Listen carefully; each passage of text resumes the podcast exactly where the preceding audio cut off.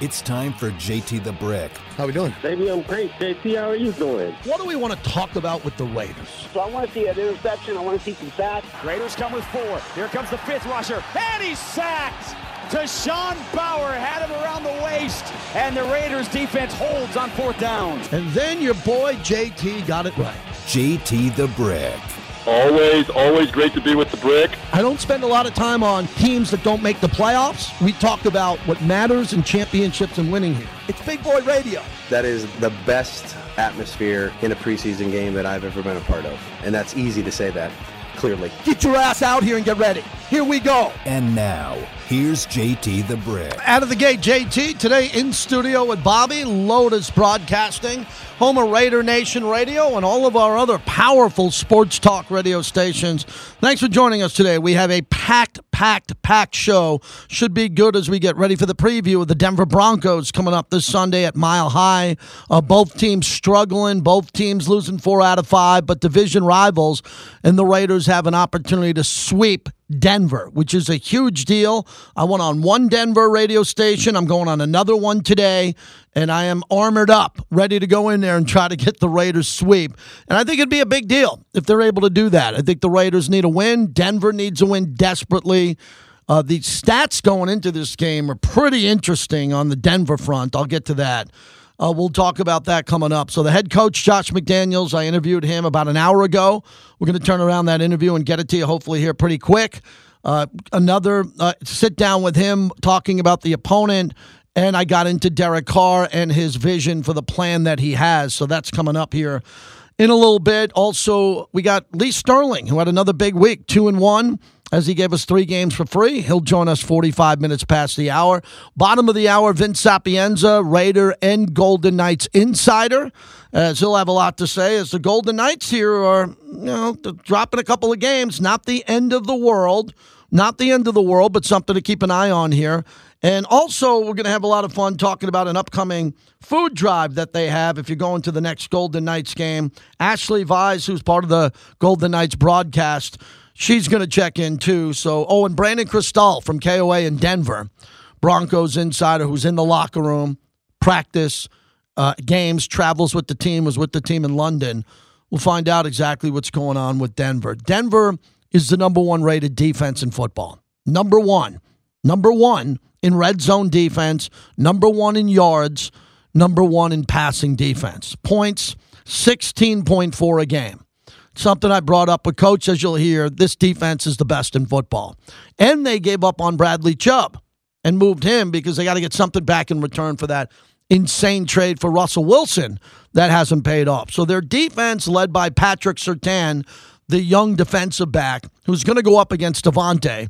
And if you're looking for a really good matchup, this is one of the best in football coming up. Davante versus Surtain, and what's going to happen in that game. They got a lot of guys that are injured. The Raiders have a lot of guys who are injured. Everybody has a lot of guys who are injured. Breaking news today, Ndamukong Suh signs with the Eagles to reinforce their defensive line after their injuries. Smart move by Ndamukong Suh, right? Maybe that was something that Raider fans had on the horizon. Go get Suh. Go get him. Suh would have helped out here because Chandler Jones hasn't helped out yet. And, and Chandler Jones' contract probably keeps him here for a while on that deal, but Ndamukong Suh hasn't played. So I don't know if it's going to take him a week or two to be ready, but he's a potential Hall of Fame player, and Philadelphia is in the playoffs probably already, so they wanted to shore that up. And Ndamukong Suh was smart, just like Odell Beckham Junior And what's changing now in the N F L, Gronkowski did it recently, you don't have to play the first five, six, seven games. Why? If you're a future gold jacket guy or a legend, great player, sit out. Take your time. Get in shape on your own and then wait for a playoff team to pick you and then come in and get the money. And Ndamukong Suh's probably making more just playing the back end of the schedule than he would have made all year playing for another team because Philadelphia is desperate to make the move. So that's just it. I wanted to bring that up as we uh, start off the show here. I'm going to get to Derek Carr from yesterday because I think it's a very important moment for Derek Carr coming up here. You can tell that Derek is highly emotional, highly emotional, and all the losing gets to him. We knew that already, but that last game was the perfect storm of negativity, losing to Jeff Saturday, losing to Matt Ryan, thinking potentially Sam Ehlinger was going to come in and play. And Derek having the ball with two shots at the end zone, again, with an opportunity to win the game. Win the game. Not tie the game, win the game. There were two opportunities for Derek, and he went to Foster Moreau. Moreau needed to make that play. Then he went to Davante as he was going up against the best defender in Gilmore, who's fantastic. I don't understand that. I don't understand that, or I would have had, you know, Gilmore's great. He's not good. He's not the player he used to be, but that was a that was a fifty-fifty ball. And the reason why that he threw a fifty-fifty ball to Davante, I believe, he'll have to say it, is because who are you going to throw it to? You're going to throw it to guys who dropped the ball on the play before. What are you going to do? And they didn't need a touchdown. They could have got a first down there, but Waller's out and Renfro are out. And more and more Raider fans are suggesting that these guys should be able to come back through their injuries and fight through what they're having and play injured.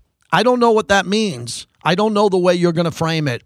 But in my position here on Raider Nation Radio and with the team, you can't go up to someone who the doctors and trainers deem unavailable and say, why aren't you playing? If you want to, sign up, and they, they sign autographs all the time. Wait in line. Wait in line. There's, all, there's about one hundred people in one line, and go right up to Darren Waller and ask him why he's not playing. You can do that. You know, a lot of people talk talk to me. I'm not. You can know where to find me. I'm at the torch every game for all the heroes out there that want to talk to me on Twitter, but not in person. I'm at the torch. I'm at the Black Hole Tailgate. Easy to find me. Ask these questions to people in person. Ask them why they're not playing. Ask them why they aren't there. Why can't they play through blank injury? I don't know. I don't know. But without Renfro and Waller, it's two absolute throwaway seasons for both of them. And you see, your life is short in the N F L. You might play ten years. You might play twelve. You might play seven or eight. This year, gone. On their career stats, you look at their whole career, this year's gone. And these are guys who caught one hundred balls. So, you know, they kind of want to keep this going because if they want to get a gold jacket and they want to be considered great in franchise history with Cliff Branch, Dave Casper, Fred Biletnikoff, got to play. You can't have a year when nothing shows up and there's just a blank. And that's what's happening this year. And Hunter was concussed severely, and he's banged up now with the oblique. And Darren Waller, for whatever reason, can't get through this hamstring. Can't get through it. And to the point where we've talked to people about it, where it is in the muscle, where the hamstring is, is it near the threads at the top and bottom of the hamstring, or is it in the belly of it, as they talk about? I don't know. I'm not a doctor or a trainer. But Darren's now sitting to make sure he's perfectly ready for that game in L A, which I'll be at. I'm going to that game in Los Angeles on that Thursday night game. And let's see if Waller's activated to play in that game and he's ready to go. You would think he'd be ready by then. You would think Hunter would be ready by then. You would hope that the Raiders really want to play that out. Remember, I bring up the Rams game for an important reason. That's the world champions of football. They won the Super Bowl. I don't care where the Raiders season is.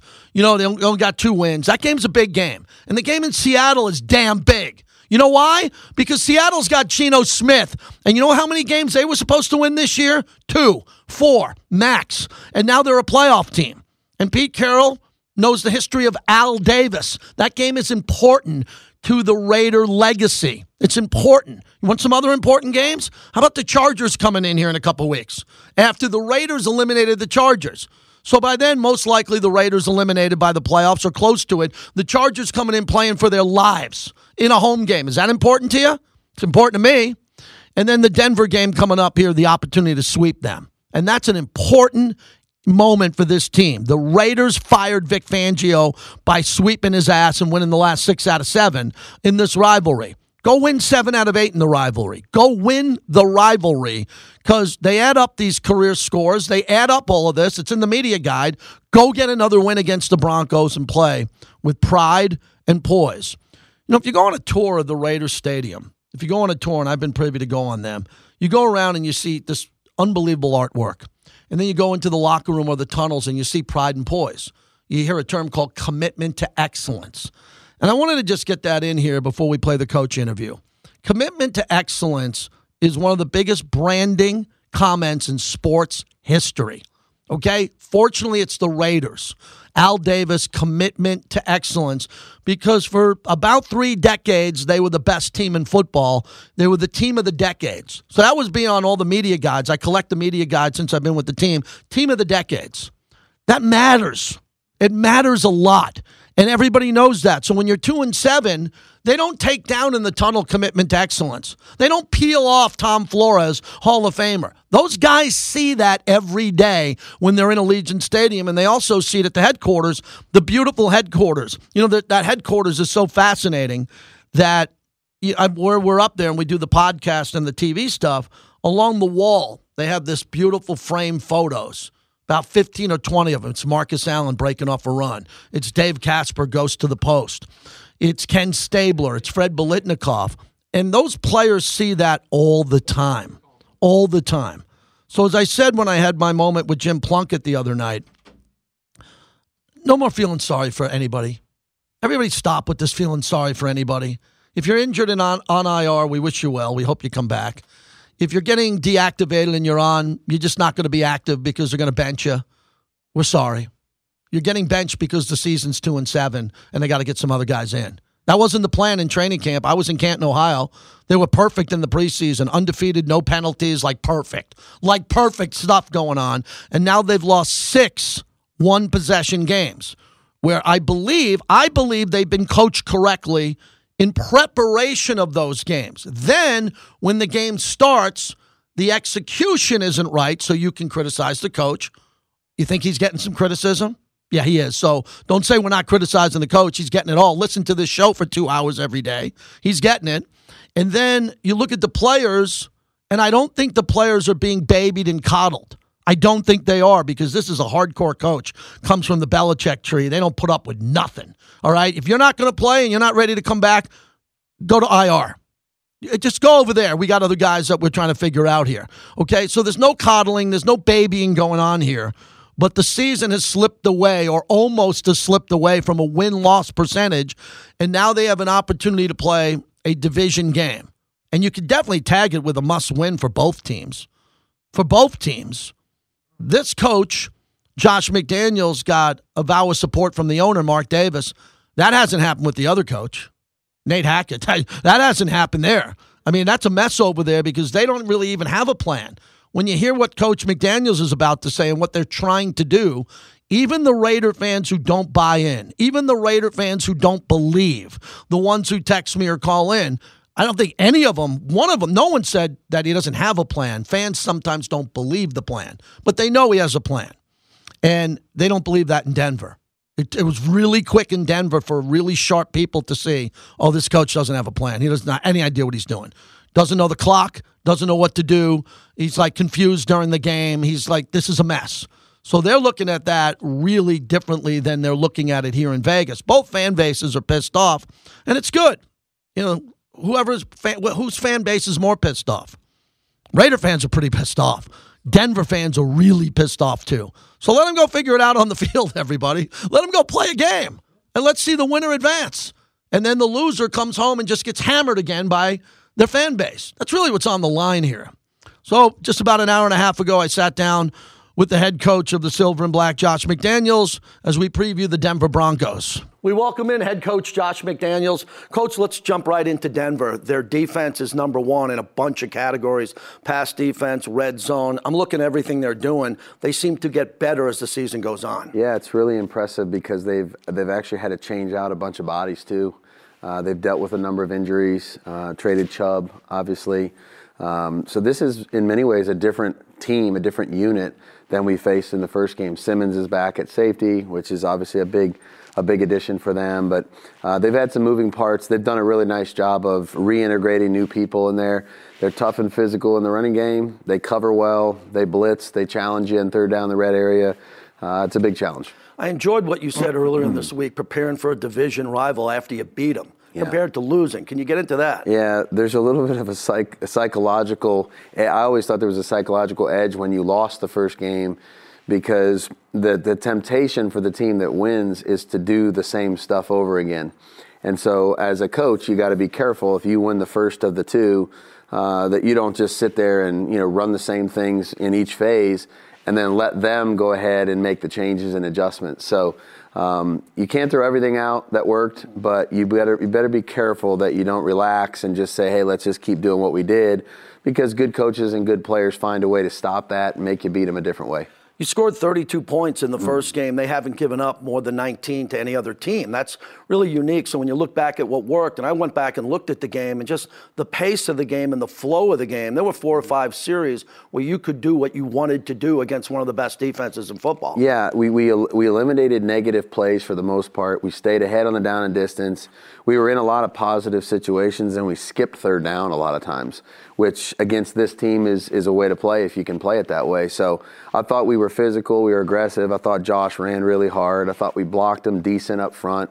Uh, we tried to minimize the impact of the two edge players who are really unique, um, you know, and just try to stay ahead on the down and distance so we don't get ourselves into those obvious passing situations, because those are the plays that they've dominated all year long, and uh, we, we're going to have to do a good job of staying away from some of those on and Sunday. Patrick Surtain hasn't showed up in the interception category, but the last four or five games, I think he's given up four receptions. Yeah. He's the ultimate young shutdown corner in this league. Yeah, he doesn't get targeted much. Yeah. You know what I mean? And that's I've always thought that that was really more of a compliment, and and the really the, that's the statistic that corners want.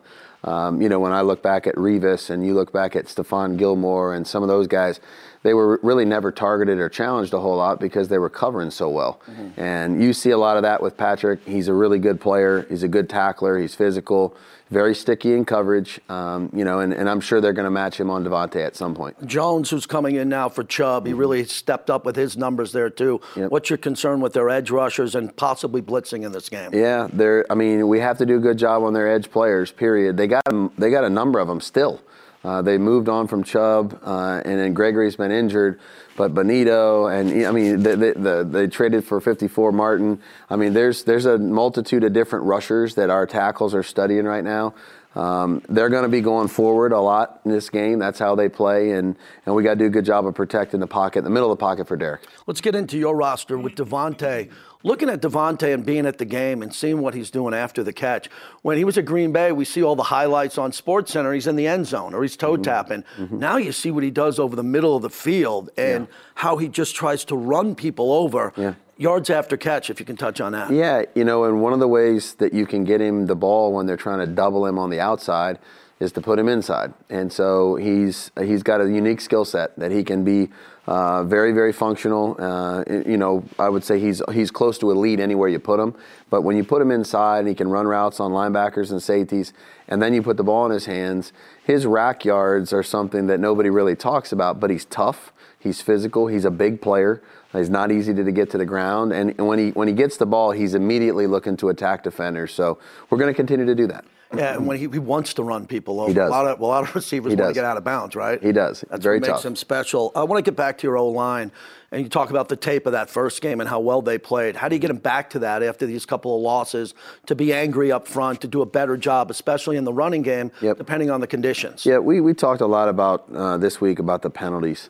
You know, and, and what has bothered us the last few weeks, we've put ourselves in long yardage situations, and I don't think really any unit can really get into a rhythm uh, and establish the physicality that we want to play with uh, when it's first and twenty or second and twenty-five. That's a, those are difficult situations to overcome, and really they're self-inflicted. So uh, whether it's a, a, you know, a decision we make that costs us ten yards or a technique thing, we got to do a good job eliminating the penalties and let them get into a rhythm by playing first down, second and three, first and ten, second and four. That's the way we played the first game, and we got to get back to that. Is that something, you look at the film, you don't get many days to practice in pads. When you get an opportunity to do that, to stress that. Yeah, fundamentals. I yeah. mean, that's what it is. And we, we always say p- penalties are a result of decision-making or technique. And so uh, we can practice the techniques over and over again to try to create good habits, and our guys obviously have to make good decisions. Let's get to Derek. He was highly emotional after the loss. We've been talking about that on radio all week. The message that was sent out there, you could tell Derek plays with that type of emotion in a game and after a game. I wanted to get into your long-term plan, because you're trying to win every week, but you want to sustain something long-term. You talked about it at the press conference this week. Yeah, I mean, look, no, they're, they're all, we're all trying as much as we can to win every game, and nobody's happy with the record as it currently stands. Um, we also understand that there's a process in place, and there's a lot of new things we learn every week. Um, you know, we had a, a lighter a work day yesterday relative to walking through, and it was the best it's looked in five months, you know, because our guys understand that now. And there's little things like that that we're getting better and improving. It won't, you know, it won't be where we want it to be by the end of this season, but I think the the arrow's going up in some small way every day, um, and we're trying to do that. We're trying to build something that we that we feel like can sustain itself. Uh, again, we want to win more. We got to win more. We know that. Uh, but at the same time, we're trying to keep our eye on the future, too. Last one, going back to Denver, weather conditions, noise, and all of that. When you walk onto the field at Mile High, what are you looking at? Is it the flags, the wind? It's yeah. going to be cold either way. And you yeah. have some cold days in Vegas here, but nothing to get you accommodated to that. Yeah, no, I think, I mean, we, we've actually had a few windy days here, which has been good. Uh, don't expect the wind to be crazy uh, on Sunday. But the one thing that you can't really simulate is how the ball flies in a kicking game. You know, because of the altitude. And so uh, we've, we're trying to simulate that with the jugs machine and some of those things in practice. But the ball will travel a little further. We'll be able to kick field goals a little further. McManus certainly can kick them further. Uh, kickoffs are interesting. Punts are interesting. Uh, you try not to out-punt and out-kick your coverage as much as you can. But when you go to Denver, uh, that's a different challenge that you don't always get to practice in. Good luck against the Broncos. Thank you very much. Thank you, Coach. Head coach Josh McDaniels, so on the offensive line to get him back on track again, and clearly his plan is something, he, you just heard him talk to me about it. He's talked about it at all the press conferences. It's out there now for all of you to digest and understand the plan. It's the plan. That's what they're doing. Dave Ziegler, the owner, the coach, the players who seem to all be on board with it. Really, if the, if the players are pissed off at another player who's not healthy or whatever, that's a topic. But you're not hearing Davante, Derek Carr, Max, Chandler Jones, who's a great player, not just not playing well, and everybody else coming in here telling you what they want to do and what they want to get to to sustain. Remember, the problem with the plan now is they're trying to get to a level and keep it there, right? Keep it there and then sustain it. And they can't get to that level because of pre-snap penalties, execution, uh, not running the proper route, not having the right players. So all of this is here. And then there's going to be a chunk of Raider fans that do the math and say, well, they won ten last year. Why not twelve this year? We cannot combat those fans, nor are we trying to. That's that's your way of saying, how do you get to twelve wins? Because Bisaccia got them to ten. If you don't remember everything that happened last year, the games they had to win down the stretch, how they won them, blah, blah, blah, then we're not going to have a tutorial on that. You're right. There should be more wins than ten this year. It should have been a minimum of ten up to eleven to start going again. It just hasn't happened. But they're not ripping up their plan. They're not shredding and going to the shredding machine saying, we're getting rid of this plan because Raider Nation is pissed off. And that's been the toughest part of my job, is sitting there where people believe I'm all in on the plan. No, I'm telling you what the plan is. Okay, I'm telling you what it is. And, you, you know, for those who come to Q, they come to me, they go to Vinny, blah, blah. No, we, we're just telling you what they're doing, and then you have something to comment on. And the comments haven't been good. seven oh two, three six five, nine two hundred. Black Hole Thor, right here in Vegas with his podcast and his YouTube channel. Hello, Thor. J T, my brother, how's it going, man? Uh, first off, I, I just want to say thank you, my brother, for when I listen to you, I hear real Raider Nation, real Raider fan. You know, we, we're all having a tough season, right? We're all having a tough season as fans right now. Um, but there's there's no need to, to give up. Like, I, honestly, listening to other people on YouTube, whatever it may be, talking about tanks and all kind of crazy nonsense. Go out there and win games. Get it together. The the, the plan has to stay intact. Because it's not like when the season's over, uh, we're not Raider Raider Nation anymore. Or we're not Raider fans, or the players on the team ain't Raider players. So you have to be ready to fight for next year if you if you've decided that that this year's already over. I, I know we've all seen the one percent chance or whatever, um, you know. So uh, to me, you keep fighting no matter what, as long as there's a chance. As long as there's a chance to take another team out of the playoffs, as long as there's a chance for you to have a job next year. Um, mm-hmm. The commitment to excellence, the, the pride and the poise, we need all that to be in everyone for, for next for next mm-hmm. season, for next game, for next everything, for us as fans, as, as Raider Nation, because to me, we're more than fans. We're family. We're, this is like our family out there, and, mm-hmm. and you know, when I see you, it was a really sad day for me on Sunday. First tailgate, home tailgate I missed since oh three. Um, I really messed my back up bad in Florida, and I just really couldn't even mm-hmm. move around. So okay. uh, I, I miss everyone out there, but I love all my people who were doing it hard for us. And for the Raider Nation, I, I just want to say stay strong, stay solid, let's keep the faith, and let's hope this team can get it together. Yep. Thank That's you, Thor. All. Appreciate it, man. Pretty emotional. Emotional guy. It's his family.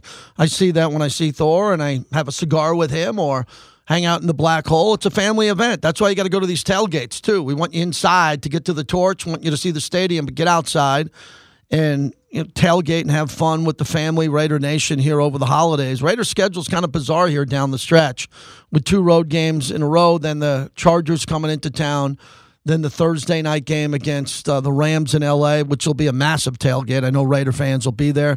Looks like the Rams will be out of the hunt by that time, potentially. So unique season, no doubt about it, but most of the diehard fans stay together. We're brought to you by P Ts. They just fueled the monologue and the head coach interview with Josh McDaniels. We thank P Ts for their continued support of Lotus Broadcasting and Raider Nation Radio. They own the Strat. They own Arizona Charlie's sixty-four plus locations and proud partner with the Vegas Golden Knights. So when you think of sports, you think of happy hour five to seven, midnight to two, and this show. It's brought to you by P Ts. I'm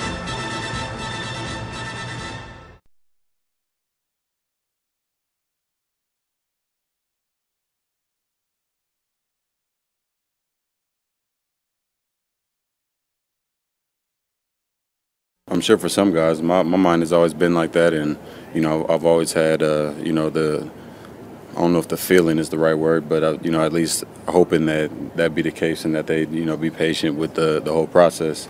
I mean, you look at the, the history of this place. I mean, I don't think a playoff game has been won in over twenty years here. And, um, you know, there's no magic coach that's going to come in and, and change that. And I think that Josh is doing a great job, and he, he, he does deserve that in my mind. I think that, um, you know, we can all be better in certain instances, but Um, you know, some of the greatest coaches that this league has seen has had some tough times, and I'm sure they didn't all come out the block sprinting, you know, you know, like Usain Bolt, uh, you know, starting their career off or, or starting with a new organization. So I think it's a good move by him doing that. Um, it's good for Josh, it's good for the rest of the guys too. Davante talking about what Mark Davis said, vote of confidence for the head coach. Davante said the coach is doing a great job. That's Davante who plays for the coach. And that's what he thinks, as the Raiders are still looking for a big win coming up. They beat Denver before. They're looking for a sweep here. Vince Sapienza joins us, part of our Fox five team with Kevin Bollinger. They switch off every week, and we appreciate his time. Vince, you just heard that from Davante. You heard Derek Carr say he loves the head coach and all of that, but the head coach is trying to win more games and now an opportunity to play another division rival in Denver. Yeah, J T, you know, I think this is a great opportunity. The last few weeks, it, it's been tense in that locker room. There's no doubt. And, you know, the team, the organization's been feeling it from Raider Nation, and rightfully so. But after after those votes of confidence from, from Mark Davis and for McDaniels, it's all on the players now. Th- this is all on the players. If Raider Nation wants to be pissed at anybody now, it needs to be on the players. This is their time to show up and to do their job. And that's not to say that, you know, the, the, the high-priced guys or whoever you want to point the finger at, you can point the finger at. But the, in terms of, you know, is it Josh McDaniels? Is it the coaching staff? Does something need to change? You know, the jury's out. The case is closed on that. It, this is all on the players the rest of the way. Now let's see what kind of group this really is. We heard all training camp about how tight-knit this group was and, and how guys were playing for each other. Now we're really going to see it, because now it's on these guys to go on the road against a division opponent and put their money where their mouth is and see if they can go out there and perform. And I got to be honest with you, I'm, I'm really looking forward to seeing what this group now looks like come Sunday. That's a very good comments from you, really strong on the players and what the players need to do to step up. I would agree with you. I think the coach has got a tremendous amount of heat. Many people feel well-deserved because of the record. Some people are looking at the big picture, but he's taking it hard. He's getting he's getting hit hard by everyone here, and the players I think are getting a lot of heat too, but nowhere near the amount of the head coach, and maybe maybe that drives him. It sure sounds like Davante and Derek Carr are in his corner here. Let's go back to what worked against Denver. They scored thirty-two points. No other team has scored over nineteen, and they just played two common opponents in Jacksonville and Tennessee. So I think the Raiders know how to beat this team, but Denver's defense is stout, and that's even without Bradley Chubb, who they let go. So if Derek's going to have a bounce-back game, it's against the number one defense in all of football. Yeah, and, and you know, going back to that, that Denver game, I, I think it's really interesting. That's, you know, obviously the Raiders got the win, but that's the one where, where Derek Carr didn't put up eye-popping numbers, but he looked in control. You know, obviously Josh Jacobs had a monster day, one hundred forty-four yards on the ground, two T Ds. But but there was a rhythm. There was a rhythm, not just to the offense, but the defense as well. There, there was truly complementary football, and I think we've heard that a lot, right? We we hear that a lot in football, playing complementary football. That's not just on one side of the ball, pass game, run game. It, it's kind of everywhere, and that was one of those games. I remember my biggest takeaway was, man, all three team, all three phases really kind of played off each other. We saw that in spurts last weekend. The defense creates a turnover, and all of a sudden the offense feels like they have some life. They go down the field.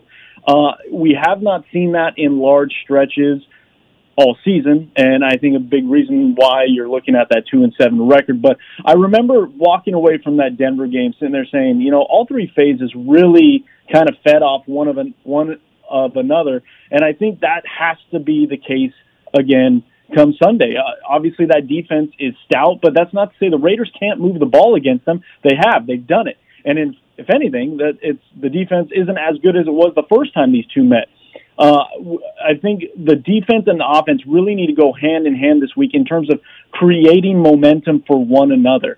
Uh, we, it's been far and few between this season when, when we've seen that. Again, we saw little spurts this past Sunday, but again, wasn't enough. Vince Sapienza, Fox five, multiple Emmy Awards. You were there. You've had about as good of access as I had with Mark Davis and everyone else from the groundbreaking at the stadium, the groundbreaking in Henderson. I mean, you were there on the construction site, I believe, more than anybody in the media covering the growth of this stadium, and you've interviewed Derek. So to see the emotion from Derek Carr after that loss, what jumped out to you? Yeah, that was hard. that that was that was hard to watch, and I know, you know, again, as you mentioned earlier, there's there's been a lot of heat on, on Derek and Davante and Josh these these past couple weeks, but it, you know, I, I think people forget, like, these guys aren't trying to throw incomplete passes. These guys aren't trying to drop the ball. I mean, they're they're working in a new system. Yeah, they have the college connection, but things aren't always going to be perfect when you're just looking at those two guys. Um, I, I think what you saw from Derek was real. I, I, I think you saw, I mean, just the, the pressures of being a quarterback in the N F L. And that's not to say you have to feel sorry for him uh, or, or, or anything like that, but it just, you, you see the pressures of what this league can do, even on a guy who's been in the league for nine years, a guy who's who's been through hell and back, who's seen some things in this league, uh, more more bad than good. But I think if there's one thing that Raider Nation can take away from what, what you're seeing and what you're hearing is that these guys care, is that these guys are, are going to continue to push. And that's why I said what I said earlier. I'm really excited to see how this group rallies around them. Those two are the leaders. Those two are the guys in the locker room. You can have a head coach and you can be Josh McDaniels, but the guys who really patrol the room are the guys in the room. And that's Derek Carr and Davante Adams. They make, they make the big money. They make the big plays. And now let's see how they are as leaders in terms of rallying this group. And we know Derek can rally a group. We just saw what he did last year. And I think that's a point of contention for a lot of members of Raider Nation. They, you know, they say, hey, we won ten games a year ago. What's going on this year? Completely different situation, different circumstances, and the roster turnover has been insane for the Silver and Black. So it's not the same group. But you do have the same leaders, and that's why I do believe Derek can rally these guys. And they can turn it around. What that looks like in the end, I don't know. But I do know what we've seen on tape is is is a shell of what this team obviously could look like. And that's why I'm excited to see what the true colors will be come Sunday, because now it's all on the players. It's all on Derek and the other guys. There, there's no other room for error, and, and there's no other fingers going to be pointed other than the players, because Josh McDaniels got the vote of confidence. Mark Davis says, this is it. It, it, Rome wasn't built in a day. Preaching patience. Raider Nation doesn't want to hear that. The players don't want to hear that, and they're going to play like it. Vince Sapienza as we wrap it up. So I thought the Golden Knights were going to win every game this year. Every single game. A little bump here. Surprised what happened with San Jose as I watched the third period coming out of the second into the third there. And, man, that was a real breakdown in what was ever talked about in between periods there. And, look, not every game's going to be perfect. Any concern here with what you've seen from the press box with the couple of losses here com- compared to the domination and what we've seen the last couple of weeks? You know, their first three losses, they were all by a single goal, right? You know, the, the game against Saint Louis, they, they basically dominated the game except for a forty-second stretch, and they end up losing the game because of that forty-second stretch. The the game in, uh, against San Jose on Tuesday, look, you know, there's going to be off nights. You don't want your off night to be against uh, a rival on, on home ice, uh, especially when your rival's coming, ending a four-game road trip. But look, the Sharks have only won twice in regulation during the regular season against the Golden Knights inside T-Mobile Arena. The law of probability says it was going to happen at some point. Uh, that being said, I, I think that was a you never a loss isn't good, but it was a good loss in terms of the grand scheme of things because I think that's the kick in the pants the, the Golden Knights needed. They had a lot of success against some inferior teams, and and you know. A rivalry game, as you know, J T, you can throw those records out the window. Tonight is what you call a get-right game. You got Arizona coming to town. They're in game five of a fourteen-game road trip. These guys are going through it right now in Arizona. This is a get-right game. This is where you're, the good teams show they're the great teams by putting bad teams down. So I expect a big, big performance out of the V G K here tonight against Arizona. Hey, is there any more Vegas flu? Like, we, we know this to be true. Teams came in that first year getting hammered. They were just, they were literally, I know this to be true. I've seen it. They were at the tables. They were at the steakhouses well past three a.m. That doesn't yeah. happen anymore, right? Everybody, there's no I, more it, Vegas flu? You know, it doesn't. Into season six, coaches have gotten wise yes. to some of that. And I can tell you, uh, without naming teams or players, but there's been a lot more policing going on uh, within road teams and their, their management and coaching staff, making sure that Vegas flu uh, does not subside on game night. Thank you, my friend. We'll talk to you in a couple of weeks. I'll see you soon. Thanks, J T. Well, it's Vince Sapienza, Fox five. You know, the Vegas flu. When they opened up here, this season one, for those who are listening, Raider Nation Radio wasn't here at that time. And when they opened up season one, it was the greatest experience to see in hockey, all the fans coming in. So the fans were coming in, and they weren't getting in because a lot of Golden Knight fans didn't sell their tickets. Why would you? Year one, uh, one October, the tragedy here, people didn't want to sell their tickets to opposing fans. So the crowds were just electric, and the next thing you know, they're on their way deep into the playoffs coming. And a couple of teams were partying hard coming here. So they were coming here the night before. So they'd play a game out west, play in L A, Anaheim, wherever, Arizona, and they would get to Vegas after their game, and they would go right out and party like it was New Year's Eve. And then if they had an off day in Vegas, which was rare, forget about it. Then it was, you know, they'd have a little skate. You know, they'd have their day skate, and then they were out. What hockey players are great at is they go to the steakhouses and the restaurants. They're great tippers. Anybody in the industry who's seen it, hockey players come in, they split a bill. That's eight thousand dollars, nine thousand dollars if they got a group of twenty, whatever guys. Beverages, they're big beer drinkers, big wine drinkers. They tip everybody out, and then, man, they're on the casino floor, and no one knows who they are. Okay, unlike the N F L, right, or a boxer who's in town. So they kind of just slide through. If you're the Saint Louis Blues, the Anaheim Ducks, no one knows who you are. And then you just have to take over the town by storm. And that's kind of, as Vince said, that's kind of quieted down, which it should quiet down. Woodson Bourbon Whiskey. Charles Woodson has a level of excellence and what he expects Raider fans to have in their hand. If they're out looking for a Raider win, it's a Woodson Bourbon Whiskey. Great time to pick up a bottle or two for the holidays, especially Thanksgiving. After a big meal, have a couple of Woodson Bourbon Whiskeys with family and friends. It'll be a great way to celebrate Thanksgiving.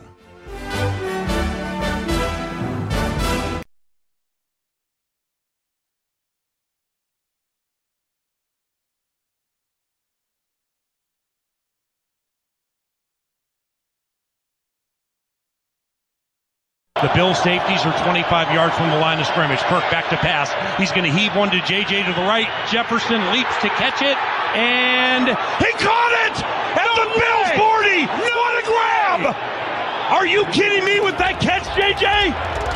From First down, Vikings to the forty-one of the Bills. So for Justin Jefferson, that's going to be a reception of thirty-two yards, and that's one of the most cold-blooded receptions you're ever going to see in your life. That is Paul Allen, voice of the Vikings. He also has a talk show in Minneapolis. He's really good on Vikings radio. That game against the Bills is big, and they're talking about potentially postponing Bills versus Cleveland because two to three feet of snow, lake effect coming in. I don't. I disagree with that. I bring in Lee Sterling from Paramount Sports. Lee, as you've been on fire again, thanks for another two in one week. First off, on that game, shouldn't the Bills and Cleveland play in the snow? Well, those two teams are based in the snow. You don't move a game, right? Right. Just just move it to Monday. Make it a day later. We love, you know, when you have a doubleheader on Monday anyway. So uh, I think they could probably even play it by Sunday night. So they should, even if it's yeah. under those conditions. That's what football's about. Another two-in-one week last week with Washington outright over Oregon. That was a big one, and you had T C U outright over Texas on this show. So as we look at this one, Michigan, let's start off minus seventeen and a half against my wife's Fighting Illini here. Man, Illinois was staring at a Rose Bowl about a month ago here, and they were really cruising along. Now teams are catching up to them. Their quarterback isn't playing well. Michigan, a heavy favorite, cannot afford a slip-up heading into the Ohio State game. Yeah, you're right. One more loss, and they're headed maybe for the Mayo Bowl. Um, and now they might have to do without their star running back, Chase Brown. He was hurt on the last play of the game. He's a game-time decision with an ankle or, a, or an Achilles injury. And they've got to face the number one Michigan defense here, which is allowing just eleven points per game and seventy-three yards rushing per game. That is a tough task. And they've been successful in games when they can get four, five, six yards on first down. If they're forced into second and third and long, Tommy DeVito is not the guy you want at quarterback. So uh, now that you, when you see the Michigan offense here, uh, they've become balanced, fourth in rushing, fifth in passing. Uh, their offensive line has only allowed eight quarterback sacks. So they're faced a lot of times with second and short. And what can you do with that? Well, Illinois could be without two of their top three cornerbacks for this game. So I'm expecting Michigan to do a little play action, go up top here. They're looking ahead to Ohio State, but not enough. I like Michigan big, thirty-eight fourteen. Yeah, that score sounds about right. Illinois, to play it close, they're going to have to play a perfect game. Uh, let's go to the N F L as the Chargers and Kansas City were flexed into this game, and Kansas City minus six and a half versus the Chargers here. It's an important moment. The Chargers are so bizarre to me because they should have less wins, but they're winning games. That Atlanta game was crazy. Atlanta, all they had to do was fall on a fumble. They win the game. The Chargers win. Chargers kicking game is saving them in some of the games here. And Justin Herbert's playing without some of his star wide receivers here. And we know how good Kansas City is in this rivalry, but throw out the records here. Kansas City minus six and a half versus the Chargers. It could be the beginning of the end of the Chargers in the wild card if they don't play competitive in this game. How do you see it? Yeah, and they played well for three quarters last week, and the problem was they just ran out of players. Mm-hmm. I mean, so many guys were injured on offense and defense, and if you watch the game, Justin Herbert, the reason he hasn't been as successful this year, when you're down Mike Williams and Keenan Allen, yeah. your top two receivers, and maybe two of the top fifteen, twenty receivers in the N F L, the windows are just too tight. These guys playing right now in, in place of them, uh, they just can't separate themselves. And uh, the visitor, three and oh against the spread in this series. I do love the pickup of Kadarius Toney. They stole him from the Giants here. Here's another guy, just like Hill last year and many years before, could turn a five-yard reception, turn into a seventy, eighty-yard touchdown, and McCall Hardman coming into his own. Even with the turnovers last week, Kansas City won and covered, and they're averaging thirty points per game here. Blowout City. Kansas City, thirty-four thirteen. thirty-four thirteen. Lee Sterling gave you a blowout. Kansas City over the Chargers. He's been red hot on this show. Let's go to Dallas, Minnesota. Very important game here because Dallas, I didn't, they should have beat Green Bay, and they had a fourteen-point lead and fourth down, what they do, and Dak, can he win the big one? And Kirk Cousins just beat Buffalo. So this line here, I don't get this line at all. Explain the line to me with the Cowboys, Minnesota, as we're playing it, uh, you're playing it at Dallas minus one and a half. So it, it started at two, and I think it's going to end up as a pick-em. I think okay. The public is going to bet Minnesota here, feeling, hey, they're at home. That's worth a field goal. These teams are probably about even. Uh, but the Cowboys have done extremely well on the road. They've actually covered ten of the last thirteen on the road, mm-hmm. five of the last six as favorites, all those victories coming by six points or more. And I think it's about the matchup here. Dak Prescott's going to go up against the Vikings, and the Vikings could be without two of their top three cornerbacks. So uh, if he's able to operate and throw the ball early and often, I think they'll have success here. Hey, mm. give Minnesota credit. They're eight and one, but look at the numbers here. They rank twenty-ninth in defense, total yards allowed, and they've beaten a bunch of backup quarterbacks this year. So, um, yeah, they're eight and one, but huh, very quickly they could end up being nine and four or nine and five here. I, I think the right team is favored. I like Dallas, thirty to twenty-four. Wow, there you go. Yep. I would not agree with that, but I don't bet. And you're the handicapper. And you're the you're the expert here. Look at that. So Dallas outright on the road against the Vikings. And I know Lee Sterling from Paramount Sports dot com. I know when you have a game that no one else is talking about, you have access to some information. Game of the week, Utah minus two versus Oregon. Oregon embarrassed, coming off a big one, you know, a rivalry game here. Don't know if it's a bounce-back game, and Utah fighting for their lives in the conference here. How do we get that game? Just call eight hundred, four hundred, nine seven four one. We'll give it to you for free. eight hundred, four hundred, nine seven four one. This is a big client play. And what a week we're set up for this weekend. I found my college football underdog play of the year. I don't have a one, two, or three-point underdog. I have an underdog of more than a touchdown I think wins outright. We've only had two forty-five-unit plays, two fifty-unit plays this entire season. We're three and one. The only game we lost was by a half a point. We're fifty-four and nineteen on these forty to fifty-unit best bets. You want to get my Baker's Dozen thirteen games combined Saturday and Sunday, just ninety-seven dollars, and it will include the college football forty-five-unit best bet.